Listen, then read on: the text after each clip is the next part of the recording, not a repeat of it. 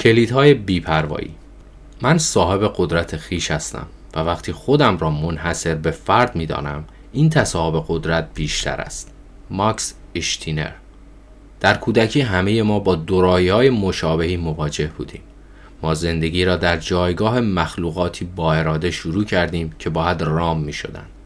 ما همه چیز را برای خودمان می خواستیم و می دانستیم چطور آنها را از بزرگسالان اطراف خود بگیریم.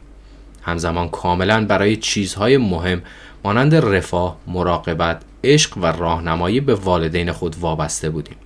بنابراین از اعماق وجود خود دوسوگرایی را رشد دادیم.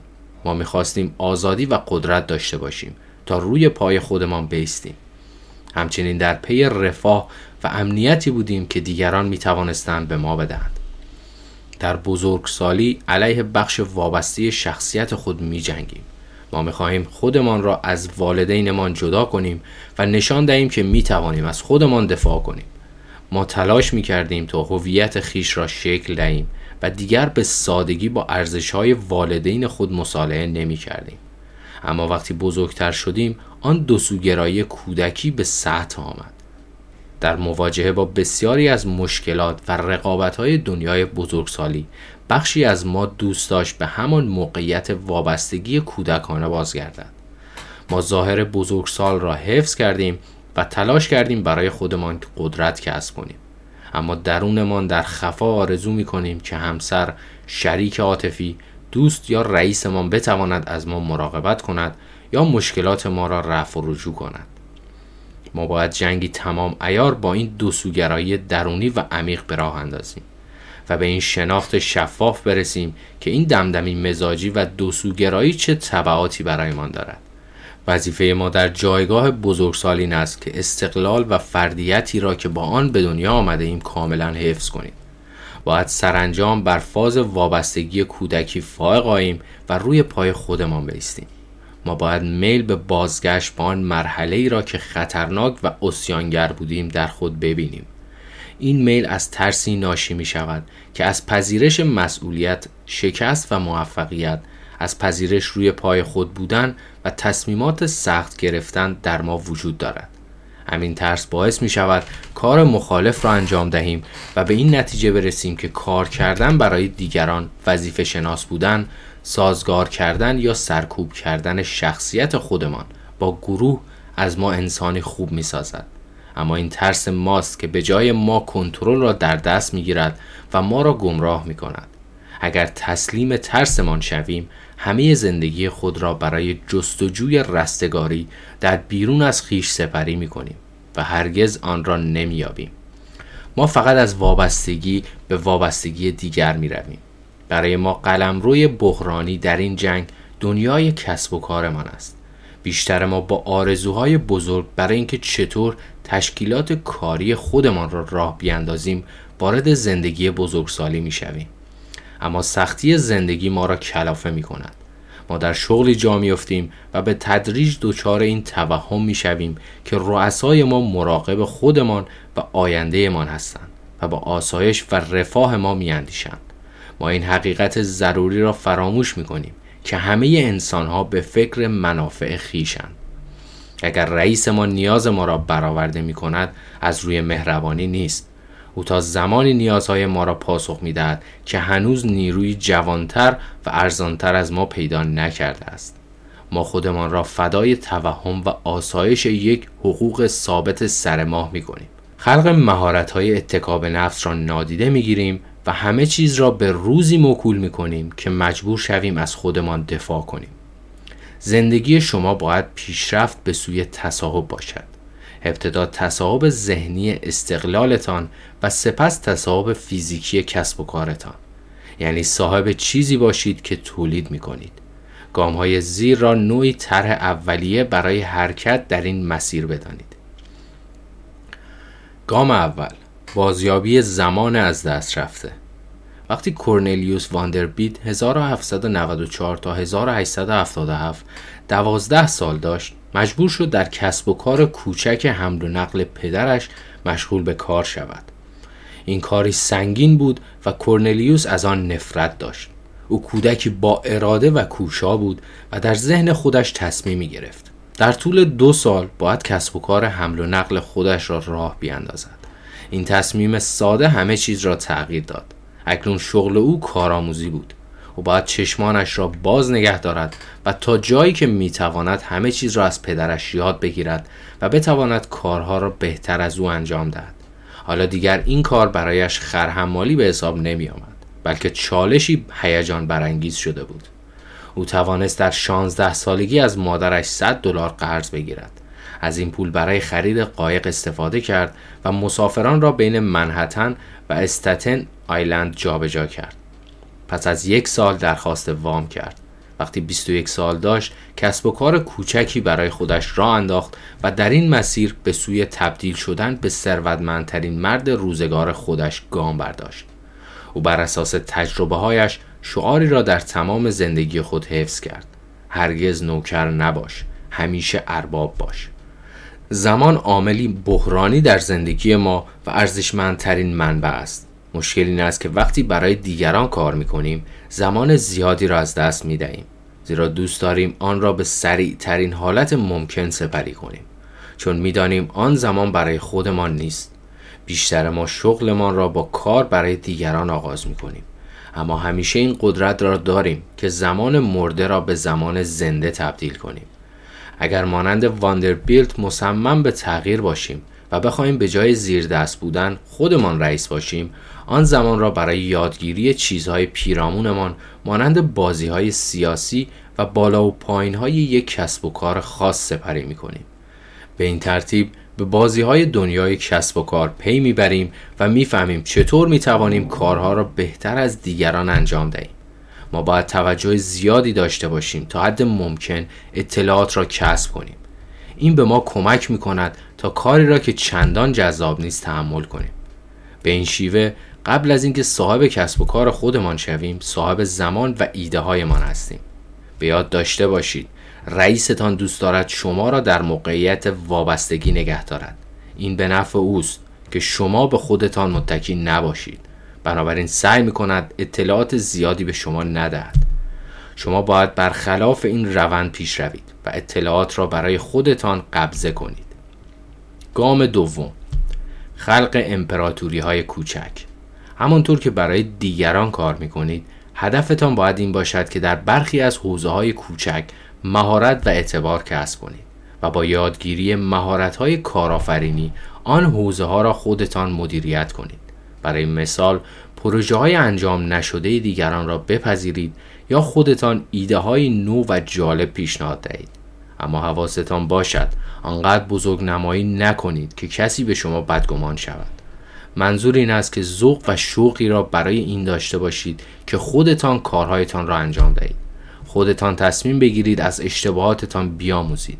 اگر رؤسای شما اجازه چنین کاری را به شما نمی‌دهند جای درستی را به عنوان محیط کار انتخاب نکرده اید اگر به شما اجازه دهند حتی اگر در آن پروژه شکست بخورید درس ارزشمندی آموخته اید اینکه خودتان چنین مسئولیت را بپذیرید موجب می شود سختتر و بهتر کار کنید. در این صورت خلاقتر و با انگیزه تر خواهید شد زیرا میزان ریسک بالاتر است. و همین چالش هاست که رشد شما را به همراه خواهد داشت. به یاد داشته باشید آنچه باید به آن اهمیت دهید مالکیت است نه پول. حتی اگر بین دو گزینه پول و مسئولیت بیشتر حق انتخاب داشته باشید گزینه دوم را برگزینید.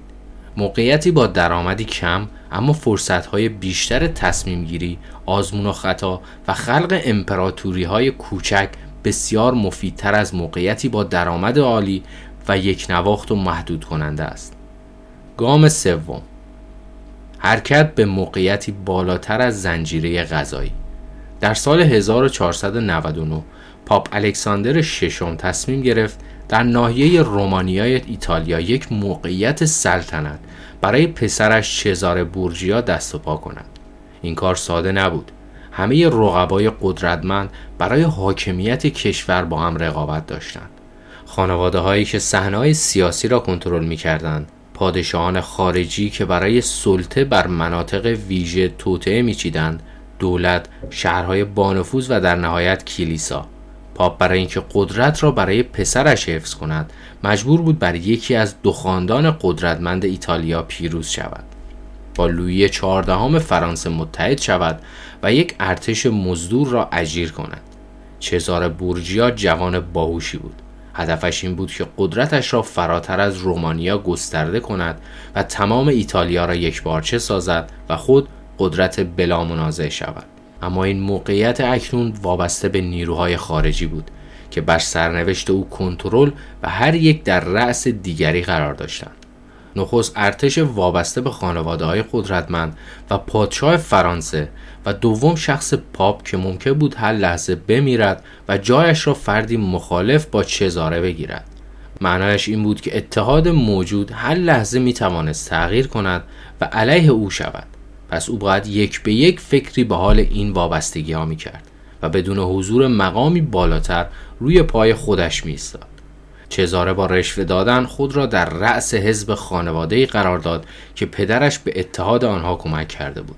سپس به منظور از بین بردن رقیب اصلی تلاش کرد از شر ارتش مزدور خلاصی یابد و ارتش خود را تشکیل داد.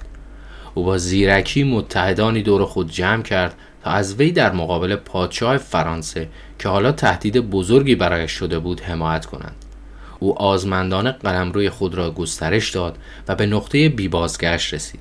اما ناگهان در سال 1504 به شدت بیمار شد.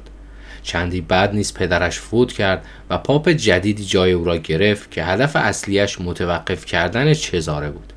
اگر نقشه های چزاره با این موقعیت های غیر مترقبه به خطر نمیافتاد چه کسی می‌داند که او تا کجا پیش می‌رفت؟ برجیا جلوتر از زمانه خود کارفرمایی متکی به خیشتن بود. او می‌دانست مردم موجوداتی سیاسی و مدام نقشه می‌کشند تا منافع خود را گسترده کنند. اگر با آنها وارد شراکت شوی یا برای پیشرفت و مراقبت با آنها وابسته باشی مشکلات زیادی را به جان خریده ای.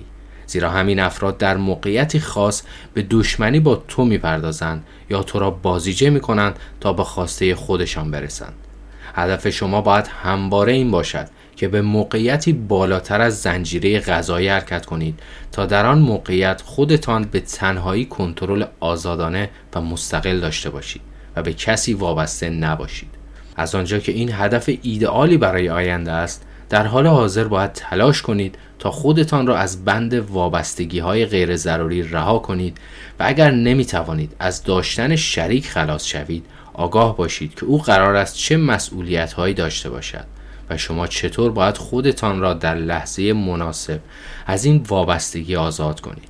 به یاد داشته باشید که وقتی مردم برایتان کاری یا در حقتان لطفی می کنند خواسته هایی نیز دارند.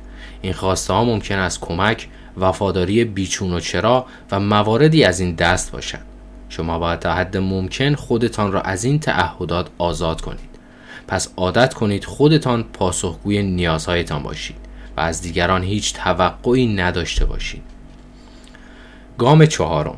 کارهای بزرگتان باید باستاب فردیت شما باشد. تمام زندگی را کسب آموزش برای تقویت مهارت‌ها و اتکاب نفس لازم به منظور خلق کسب و کار و تشکیلات خودتان بدانید. به طوری که رئیس خودتان باشید. اما یک مانع نهایی برای رسیدن به این هدف وجود دارد. شاید بخواهید به آنچه دیگران در زمینه کار شما انجام دادند نگاه کنید و به این فکر کنید که از آنها تقلید کنید. درست است که با این استراتژی می توانید قدرت کسب کنید. اما این قدرت ماندگار و پیشرونده نخواهد بود. به یاد داشته باشید شما منحصر به فرد هستید. ویژگی های شخصیتی شما نوعی ترکیب شیمیایی خاص است که هرگز در تاریخ تکرار نخواهد شد. ایده هایتان خاص خودتانند. کارهایتان زرباهنگ ویژه خودتان را دارد و دورنمایی منحصر به خیش دارید و همه اینها نقاط قوت شما محسوب می شوند نه نقاط ضعف.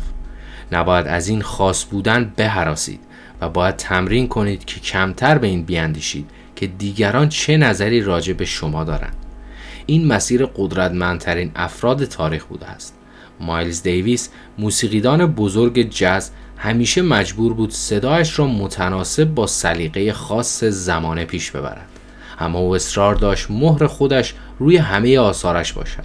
وقتی مسنتر شد این روند قویتر شد تا اینکه توانست با خلاقیت و ویژگی های منحصر به فردش انقلابی در دنیای جز ایجاد کند. او در مقطعی اهمیتی به حرفهای دیگران نداد. جان اف کندی کمپین تبلیغاتی خودش را به روشی متفاوت از فرانکلین دلانو روزولت یا دیگر سیاستمداران آمریکایی برگزار کرد. او سبک خاص خودش را بر اساس زمانه‌ای که در آن زندگی می کرد و شخصیتش بنا نهاد. او با دنبال کردن مسیر خود برای همیشه جریان مبارزات سیاسی را تغییر داد. خاص بودن شما امری نامتعارف نیست و نشان از بیتمدنی ندارد. این منحصر به فرد بودن در نوع خودش بسیار مثبت و تاثیرگذار است.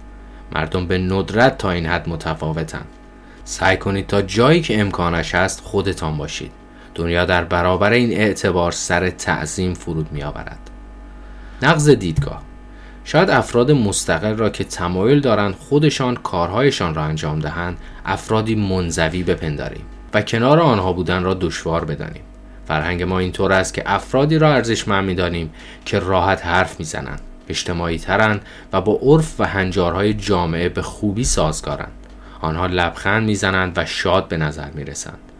این ارزیابی بسیار سطحی است. اگر این دورنما را وارونه کنیم و این تیپ افراد را از منظر بیپروایی بنگریم به نتیجه متفاوت می‌رسیم. افرادی که به خودشان متکی هستند معمولا تیپ هایی که با خودشان راحتند. آنها برای رفع نیازهایشان به دیگران چشم نمیدوزند. برعکس آن چیزی که این افراد را جذاب و اقواگر می کند همین ویژگی هاست. ما دوست داریم شبیه آنها باشیم و دلمان می‌خواهد با آنها معاشرت کنیم. ما امیدواریم این استقلال آنها به ما نیز سرایت کند. تیپ های وابسته و نیازمند که اغلب اجتماعی تر به نظر می رسند ناخداگاه ما را از خودشان دور می کنند ما نیاز آنها به آرامش و کسب اعتبار را می‌فهمیم و دوست داریم به آنها بگوییم اینقدر ضعیف و وابسته نباش. دستت را روی زانوی خودت بگذار. آنهایی که به خودشان متکیند اگر به سراغ کسی بروند از موضع قدرت این کار را می کنند دلیلشان تبادل ایده یا یک همراهی خوشایند است. چنین افرادی اگر ببینند دیگران انتظارات یا خواسته های آنها را مهیا نمی کنند آسیب نمی بینند و حتی ناراحت هم نمی شوند شادی آنها از درون خودشان نشد می گیرد و به همین دلیل عمیقتر است. در نهایت خودتان را به فرهنگ باری به هر جهت بودن و راحت طلبی آلوده نکنید. کتاب های خودیاری و کارشناسان انگیزشی تلاش خواهد کرد که شما را متقاعد کنند که می توانید با پیروی از چند گام ساده به خواسته های خود برسید. چیزهایی که ساده و سریع به دست می آیند ساده و سریع هم از دست می روند. تنها راه برای به دست آوردن اتکاب نفس و هر قدرتی این است که سخت کوشی و شکیبایی داشته باشیم و این مهم هرگز زشت یا ناخوشایند به نظر نخواهد رسید. روند به دست آوردن قدرت از طریق تلاش های فردی رضایت بخشترین شیوه است و با استفاده از آن لحظه به لحظه و با هر گام از عموم مردمی که متکی و وابستند فاصله خواهید گرفت و بالاتر خواهید رفت. در زندگی هر انسانی زمانی خواهد رسید که به این باور برسد تقلید نوعی خودکشی است. اینکه هرچند جهان پهناور مملو از خوبی هاست جز با تلاش روی قطع زمینی که به آنها داده شده است هیچ غلاتی نصیبشان نخواهد شد. او به این نتیجه می رسد که قدرتی که درونش جاری است در طبیعت و از دید دیگران بدی است و هیچکس جز خودش نمی‌داند چه کارهایی از دستش برمیآید و خودش هم تا دست به اقدام نزند به این دانش پی نخواهد برد. رالف والدو امرسون